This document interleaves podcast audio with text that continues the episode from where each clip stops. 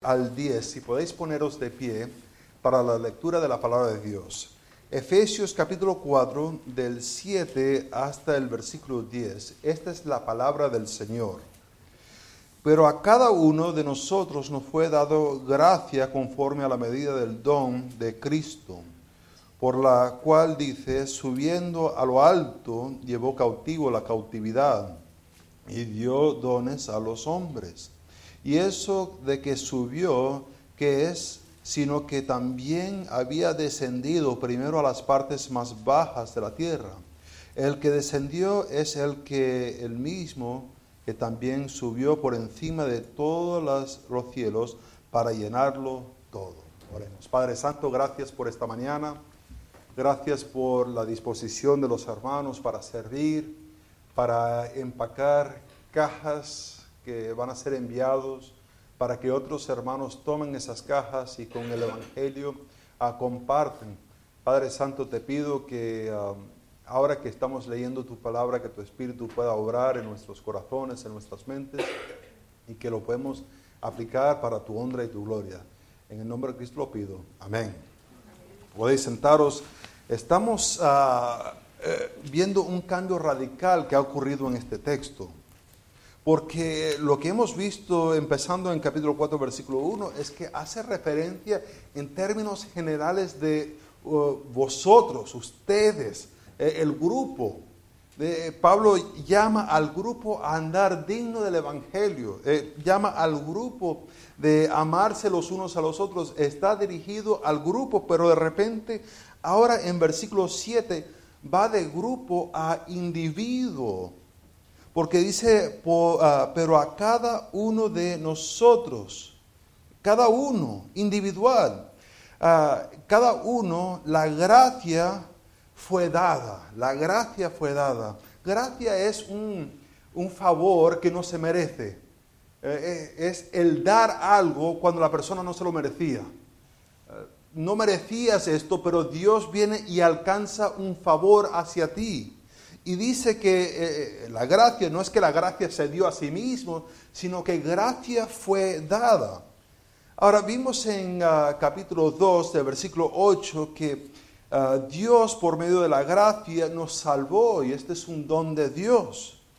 Dios es el que da gracia, Dios es el que extiende gracia. Eh, viéndolo en contexto de nosotros que éramos pecadores, alejados de Dios, Él en su gracia Ah, se acerca a nosotros para alcanzar salvación.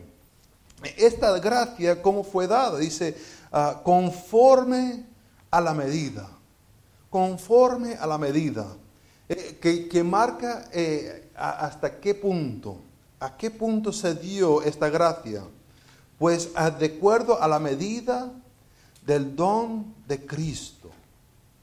Esto de medida tiene la idea de de, ver la necesidad y medir. Digamos que estamos haciendo pan y estamos haciendo pan para 10. Pues ¿cuánto de harina se va a usar? Bueno, dependiendo qué, qué vas a hacer, a lo mejor una taza, uh, dos tazas y media, y si le vas a dar mucho pan a la gente. Pero digamos que vas a hacer pan para 100. ¿Usas todavía dos tazas de harina?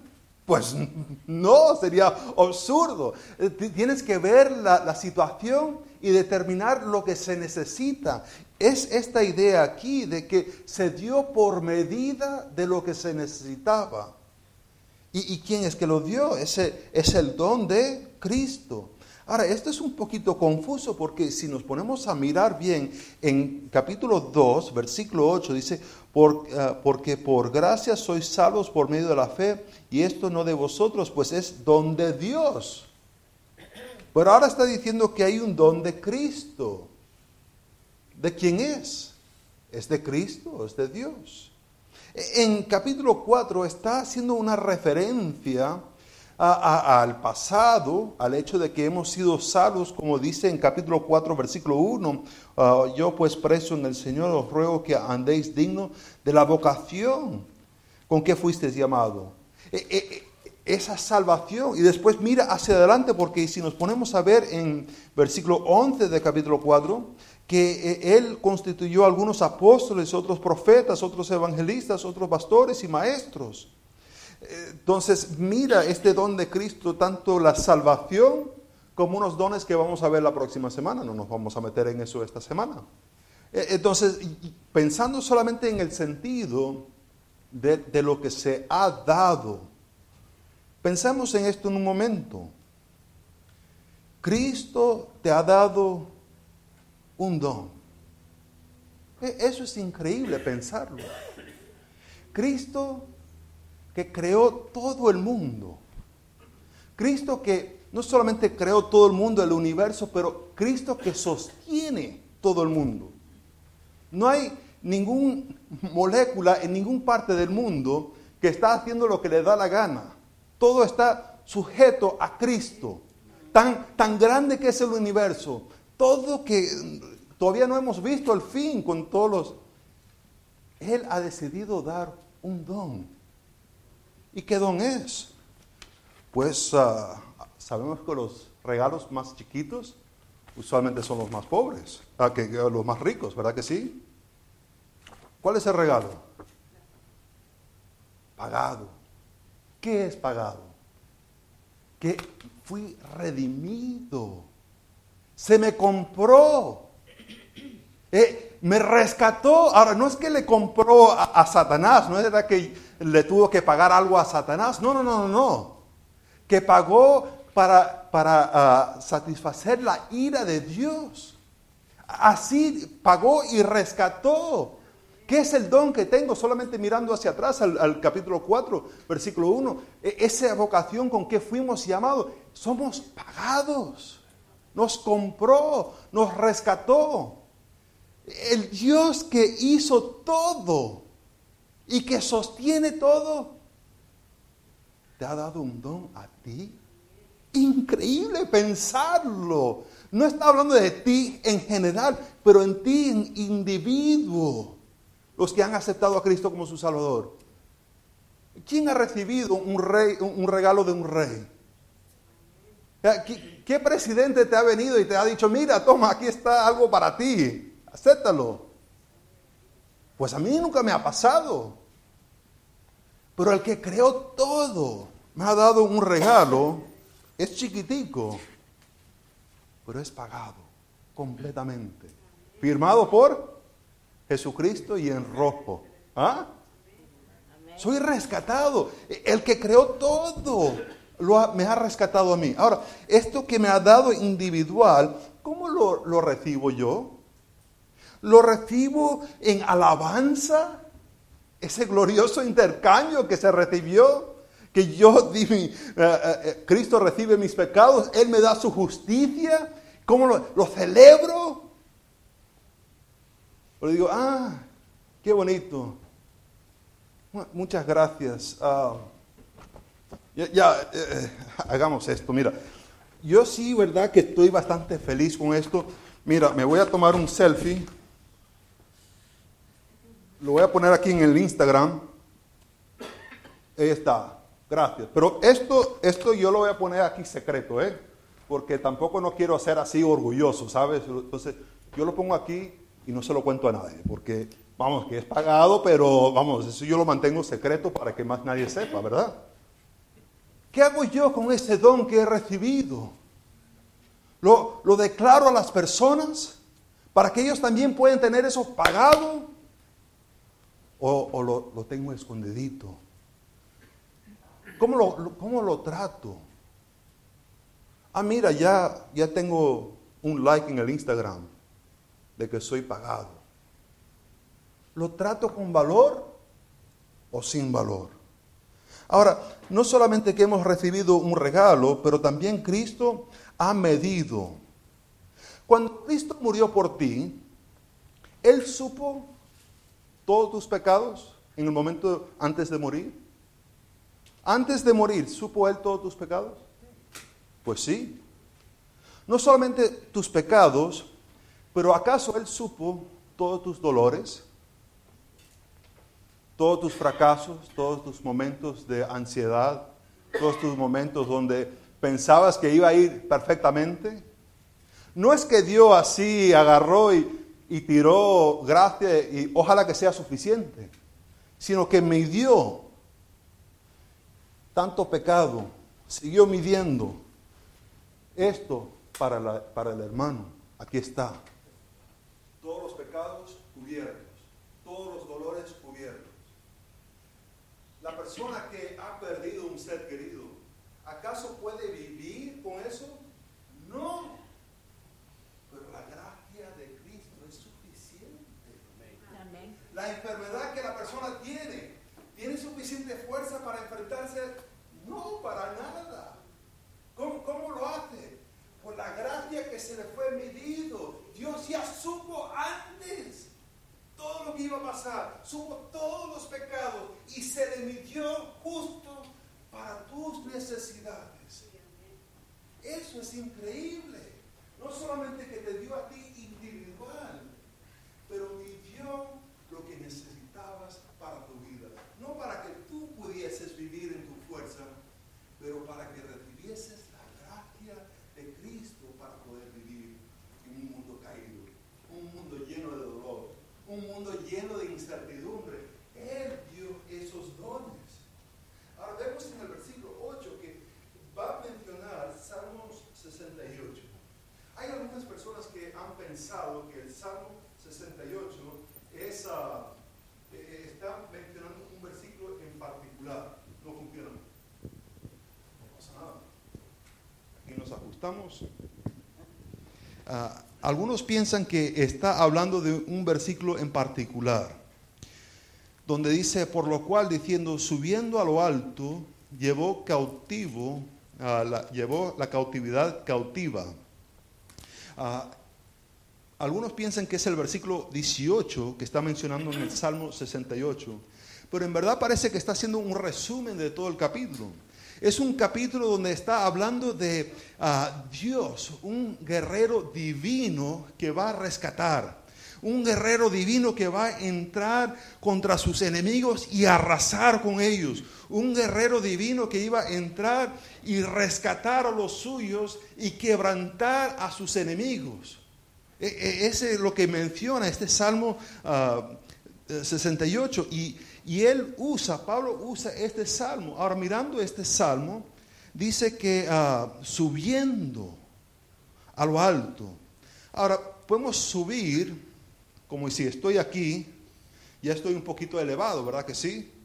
Pero puedo subir para acá y estar un poquito más elevado, ¿verdad que sí? Ah, entonces, de, de, momento no sabemos exactamente de qué se está refiriendo aquí cuando dice que subió. ¿De dónde subió? No, no nos dice todavía. Pero lo que hizo en subiendo a lo alto es que llevó uh, cautiva la cautividad. Esa palabra cautiva tiene la idea de, de un ataque militar. En el Nuevo Testamento no es usado mucho, pero en el Antiguo Testamento, en la traducción griega, es usado varias veces. Por ejemplo, en Génesis capítulo 14 está haciendo referencias, ¿te acuerdas que Lot estaba viviendo cerca de Somoda y Gomorra? Y, y vino unos reyes del, del, norte, cuatro reinos, y bajaron y atacaron a, Sodoma y Gomorra y se llevaron a Lot y su familia y varios otros como cautivos. La palabra es usada en un, en un ejercicio militar para atacar y agarrar. También es usado en 1 Samuel capítulo 30. Uh, ¿Se acuerda que David había salido, estaba en el Negev y él se había apartado para atacar a los filisteos? Y, en eso de que él está afuera vinieron los amalequitas. Y los amalequitas entraron y se llevaron a las mujeres y los niños y también se llevaron a las cosas de David. Era que entraron con precisión militar y atacaron y se lo llevaron. Es esto lo que significa esto de llevar cautiva. Tiene la idea de un ataque militar y dice la cautividad. Ahora, ¿quién llevó? Tenemos que hacernos la pregunta, ¿quién es que llevó? Pues contextualmente está hablando de que Cristo él llevó Es Cristo el que está haciendo esto. Esto nos da una imagen totalmente diferente de lo que estamos pensando antes, porque a lo mejor estamos pensando de, una persona así blanquito, con una melena más o menos por aquí, con la barbita, con las sandalias así plan hippie, ¿verdad? Es la idea que tenemos de, Jesús, a lo mejor con, una ovejita así, tierno, y, con una sonrisa así más o menos de, tontito, ¿no? ¿no? Así es como pensamos de Jesús, pero la manera que Pablo está presentando a Jesús es un guerrero, uno que entra y, dice que lleva la ah, cautividad. Ahora, ¿quién son ellos? Pablo está usando ah, un texto hebreo que es poético, donde la primera línea y la segunda línea están conectados. Ahora, algunos piensan que la cautividad representa a Satanás, el pecado y la muerte. Y cuando Cristo vino, agarró esas tres cosas. Y es posible. Pero creo que al mirar esto de un contexto poético hebreico, ah, la segunda línea dice, y dio dones a los hombres. Para mí, hombres y cautividad son iguales. Y, les menciono que contextualmente en capítulo 4, versículo 1, Pablo se identifica como una persona presa. ¿Presa de quién? del Señor Jesucristo. Alguien que estaba en cautividad. ¿De quién? De Jesucristo. Ah, e, esto es impresionante para mí pensar, porque somos librados del pecado, pero no es que somos libres para hacer lo que queremos, ¿verdad que no? Ahora sí funciona.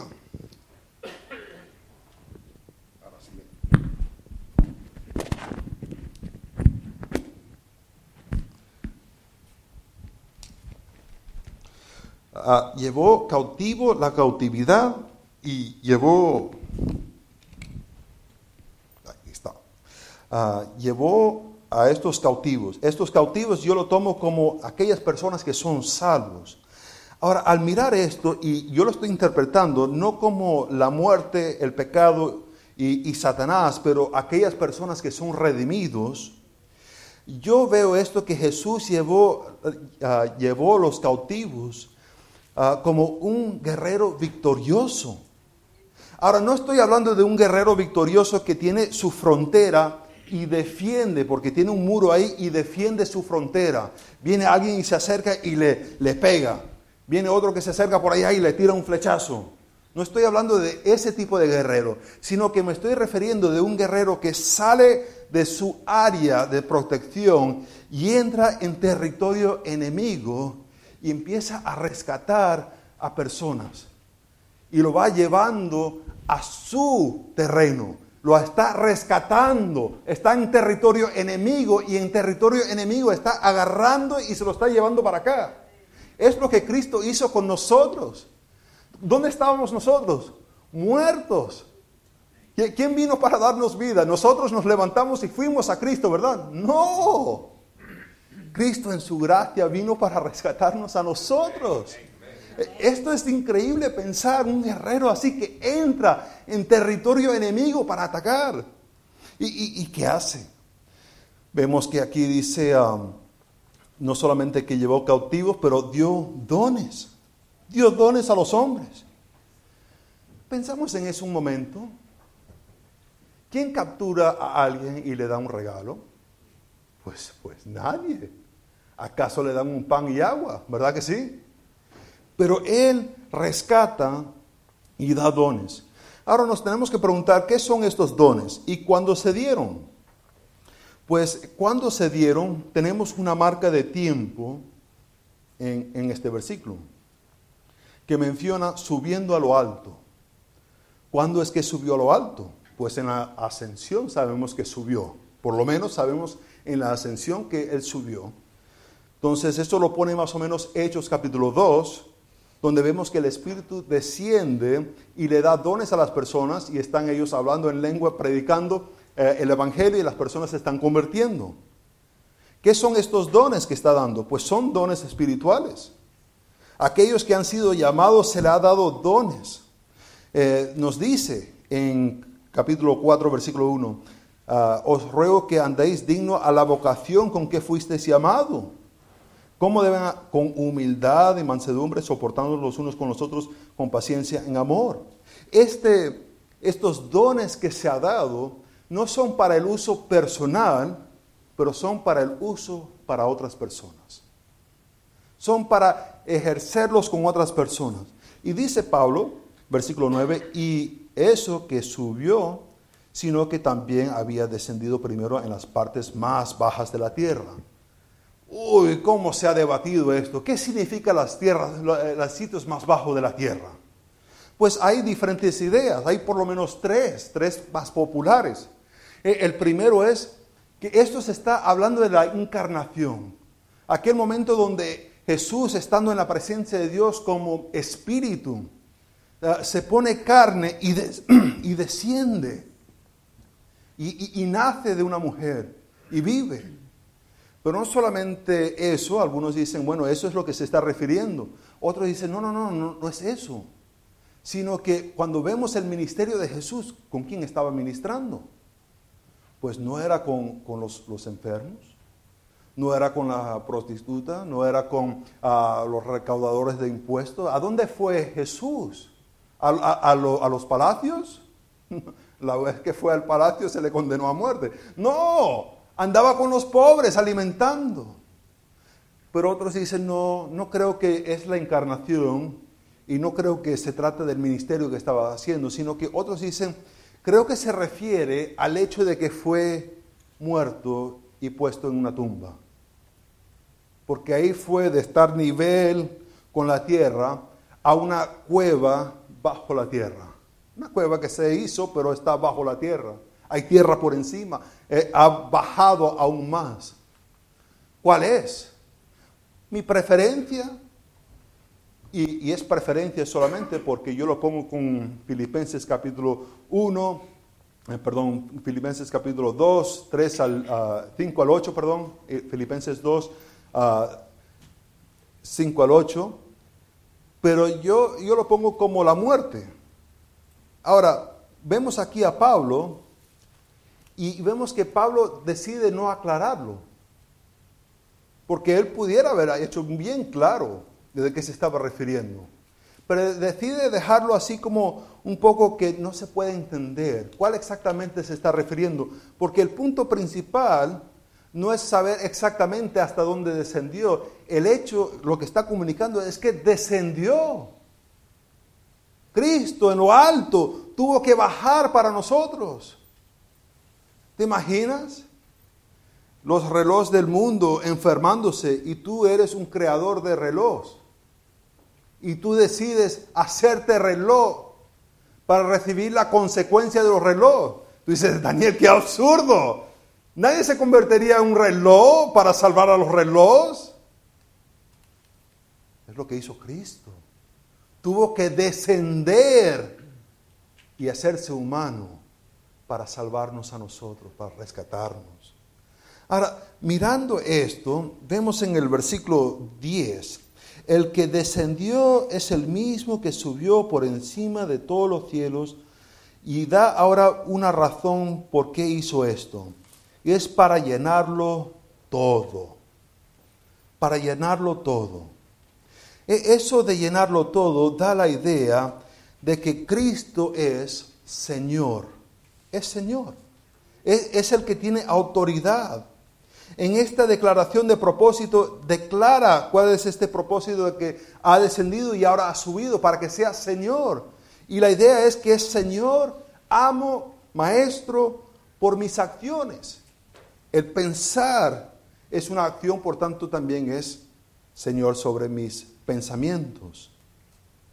Ahora, al pensar en esto de pensamientos y pensar de que es Señor, vemos aquí que ah, Él nos da dones y estos dones que nos da son para ser usados. Entonces, yo tengo esto pagado, ¿eh? Y, y la responsabilidad mía es para ahora servir a otras personas, como dice, con humildad, con gentileza, con paciencia, y, en amor. Ay, pero es que el hermano Javier, seguro que también con él. Sí, sí. Ayúdalo. Pues así con el don que él me ha dado, estoy capacitado para ayudarlo. Pero esto de Señor, curioso, sabemos que en el texto, en capítulo 2, versículo 2, habla de un príncipe de la potestad del aire. ¿Se acuerdan? Y este príncipe de potestad del aire, él no puede agarrarte y hacerte suyo. No. Si eres de Cristo, eres de Cristo.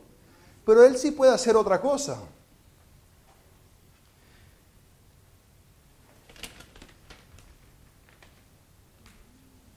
¿Ves? Ah, eso de que es Señor, Cristo está diciendo, mira, no te voy a sacar de la tierra, sino que tú vas a seguirme a mí ministrando ese don que, tú me di, ah, que yo te di aquí en la tierra. Esa es tu responsabilidad, de ministrar ese don que yo te di a ti a las personas que están en necesidad. No te voy a sacar de la tierra, sino que tú me vas a seguir por medio de la tierra por medio del dolor, por medio del sufrimiento y vas a ministrar ese don para otras personas. ¿Y cómo lo vas a hacer? Con humildad, con gentileza, con paciencia y con amor. Y tú vas ahí siguiendo a Cristo. Y en eso de que vas siguiendo a Cristo, de repente tú ves, uf, y ahí está el príncipe del potestad del aire. Y tú dices, madre mía, qué regalo. ¿Y eso? Y él dice, hombre, es para ti. Para, para mí, en serio. ¿Y, ¿Y, qué es? Hombre. Sabemos de primera de Juan 2, 16, que lo que es del mundo es los deseos de la carne, los deseos de los ojos y el orgullo por las cosas que tenemos, la vanagloria de la vida. Y dice, ¿qué, y, qué es eso? Hombre, pues mira, a ver. Uh, madre mía, lo que he deseado Ahí está. ¿Y es para mí? Sí, sí, sí. Eh, eh, es que yo estoy sirviendo al, Señor. Lo, vengo a agarrar luego. Dice, mm, el problema es que esta oferta es solamente para ahora. Pero ya tú estás siguiendo, tienes ese regalito, está bien bonito. Yo tomo esto y se lo voy a dar al prójimo que está aquí, no te preocupes. Oye, espérate, ya va, ya va. Tampoco te vas a curar así, ¿vale? ¿Cómo te vas a ir así? A ver, lo tengo que tomar ahora. Y ahí se pone el cristiano a pensar. ¿Cómo puedo yo tener esto ahora? Y después se recuerda aquella lección del hermano Rubén, de, que las promesas del Señor son para, para siempre. Hombre, si esto es para siempre, pues esto lo pongo aquí escondidito, mira, lo pongo acá y aprovecho esto ahora. Es que no me voy a poner más joven. Esto que hay que agarrarlo ahora. Y ahora estoy aquí con mi regalito. Mira qué precioso. Eh, lo que pasa es que aquí con mi regalito, de repente el hermano José tiene necesidad. Y lo voy a ayudar, hermano, te quiero ayudar. Mira, hombre, pero ya te puedo ayudar con los pies. ¿Qué necesitas? ¿Comida? No te puedo dar comida, hermano. Es que tengo mi regalo. Estoy tratando de ejercer mi regalo. Estoy tratando de... No puedo. Pero mira, al terminar mi regalo, yo te ayudo, hermano. ¿Qué quieres? ¿Comida? ¿Qué quieres? Yo te ayudo, hermano. Pero todavía no. Y es lo que pasa muchas veces cuando deseamos ir tras el regalo del príncipe de la potestad del aire. Que ya no se trata de un regalo para servir a otros, se trata de un regalo para servir a uno mismo y ya no tenemos capacidad de servir a otras personas. Otra vez necesitan comida. Otra vez con esas cajas de Navidad. Otra vez con, servir aquí, con servir allá. Oye, siempre están pidiendo ahí en esa iglesia. ¿El problema es que estamos pidiendo? ¿O el problema es que ya tienes las manos llenas de otro regalo? ¿Qué es lo que hace? Es Señor, y si es Señor, Él manda. Y en eso de mandar implica cómo voy a usar mis manos. Los dones que Dios da, te da capacidad para servir a otros. Y los regalos que te da Satanás solamente te encadenan para ti mismo. Hermanos, vemos aquí que Cristo es victorioso y nos da dones Y eso de los que nos está dando los dones nos está dirigiendo al cielo, pero no directo.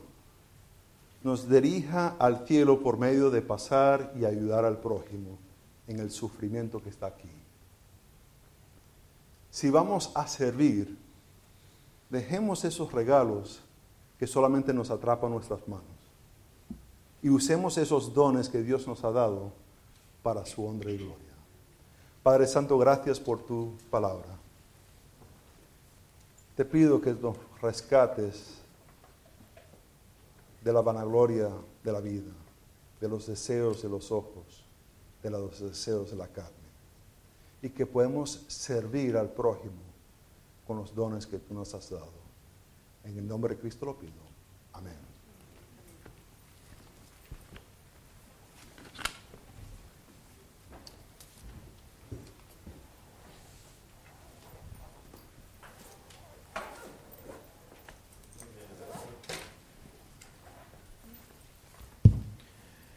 Señor bendiga su palabra y nuestro pastor, amén.